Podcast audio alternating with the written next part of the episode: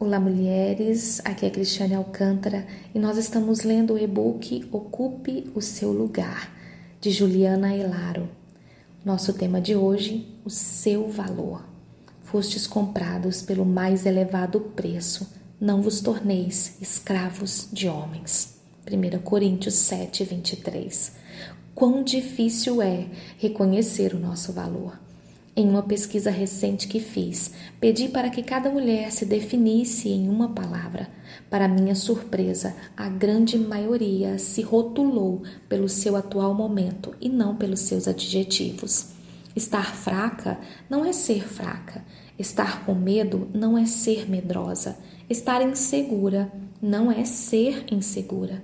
Ter uma atitude desastrosa não te faz desastrosa. Você é o que a Bíblia diz ao seu respeito. Suas falhas e fraquezas não te definem. Uma atitude não define seu valor. Nossas emoções não nos definem. Eu posso estar triste, isso não significa que sou triste. A Bíblia diz muito ao nosso respeito. Ela é o nosso manual. Ela é atual, fala do passado, nos instrui no tempo presente e nos aponta para o futuro. No versículo abaixo, ela diz que o Senhor nos ama e se Ele me ama, eu sou amada. Todavia, Deus, que é rico em misericórdia, pelo grande amor com que nos amou. Efésios 2:4. Ela diz que somos amadas, perdoadas, queridas, remidas, escolhidas e filhas. Então somos e ninguém pode mudar isso. Se entrarmos em uma relojoaria e notarmos um relógio de alto valor, mesmo que não paguemos pelo valor proposto, achando excessivo para aquele produto, ele continuará possuindo o mesmo valor. A opinião das pessoas não define o seu valor. Um dia alguém vai investir o alto valor pedido no relógio, e a minha opinião é só uma opinião. Imagina se o dono da relojoaria fosse dar ouvidos a todos que desvalorizam o seu produto. Certamente ele nunca venderia os mais caros. Buscaria produtos de qualidade inferior para atender os clientes que não entendem o valor de um bom produto. Em Provérbios 31, vemos a mãe do rei Lemuel dizer que o valor de uma mulher virtuosa excede o de pedras preciosas.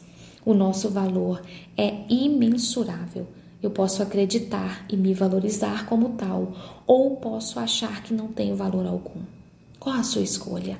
Reconhecer o seu valor ou ficar esperando de alguém um reconhecimento para se sentir valorizada? É indispensável se descobrir, senão corre o risco de passar a vida toda dependendo da opinião de quem não sabe nada ao seu respeito. Existem duas maneiras de levar a vida: extraordinária ou ordinária. Ordinária, comum, sem brilho na ordem, no padrão.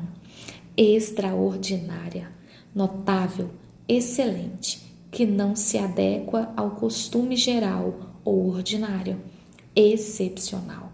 O céu tem um padrão e é excelente. Siga os padrões do céu. A excelência é o seu diferencial.